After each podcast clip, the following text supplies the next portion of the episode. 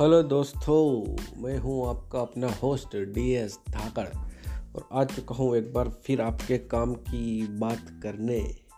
फालतू की बात हम नहीं करते, अगर आपने इससे पहले का हमारा पॉडकास्ट नहीं सुना है, जो हमने एग्ज़िट पोल के ऊपर बनाया है तो वो भी जाके सुन लो। काफ़ी मज़ेदार है। वो सुनने के बाद आप भी कहोगे, वाह डी एस क्या बात है, आप दिल पे लगने वाली बात करते हो। तो आज मैं कुछ काम की बात लेकर आया हूँ। जो आपके लिए बिल्कुल भी अच्छी खबर नहीं है। जिसे सुनकर आप भी कहो, क्या डी एस भाई, कौन सी खबर लेके आ गए? तोबा तोबा, पूरा मूड ख़राब कर दिया।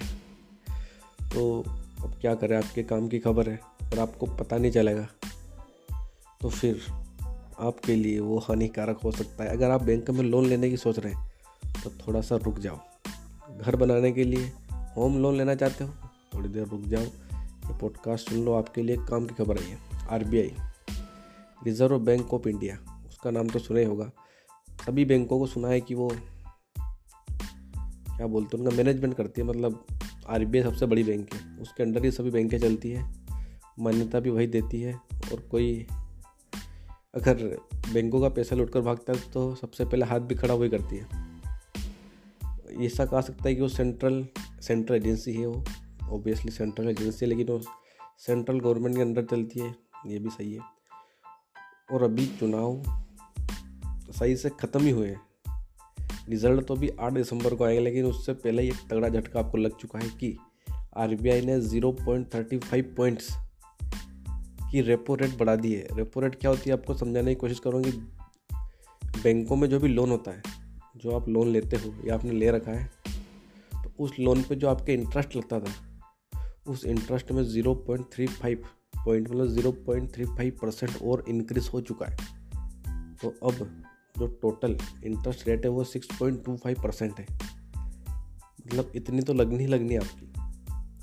तो ये तोहफा था आज के दिन आपके लिए कि आरबीआई ने रेपो रेट में वृद्धि कर दी है। तो महँगाई के ज़माने में और ऐसा तर्क दिया जा रहा है कि महँगाई को महँगाई इतनी बढ़ चुकी है इकोनॉमी इतनी गिर रही तो उसको थोड़ा मैनेज करने के लिए थोड़ा सा आपकी जेब पे डाला गया, लेकिन थोड़ा नहीं है बहुत है। अभी तो रुको, चुनाव ख़त्म ही हुए।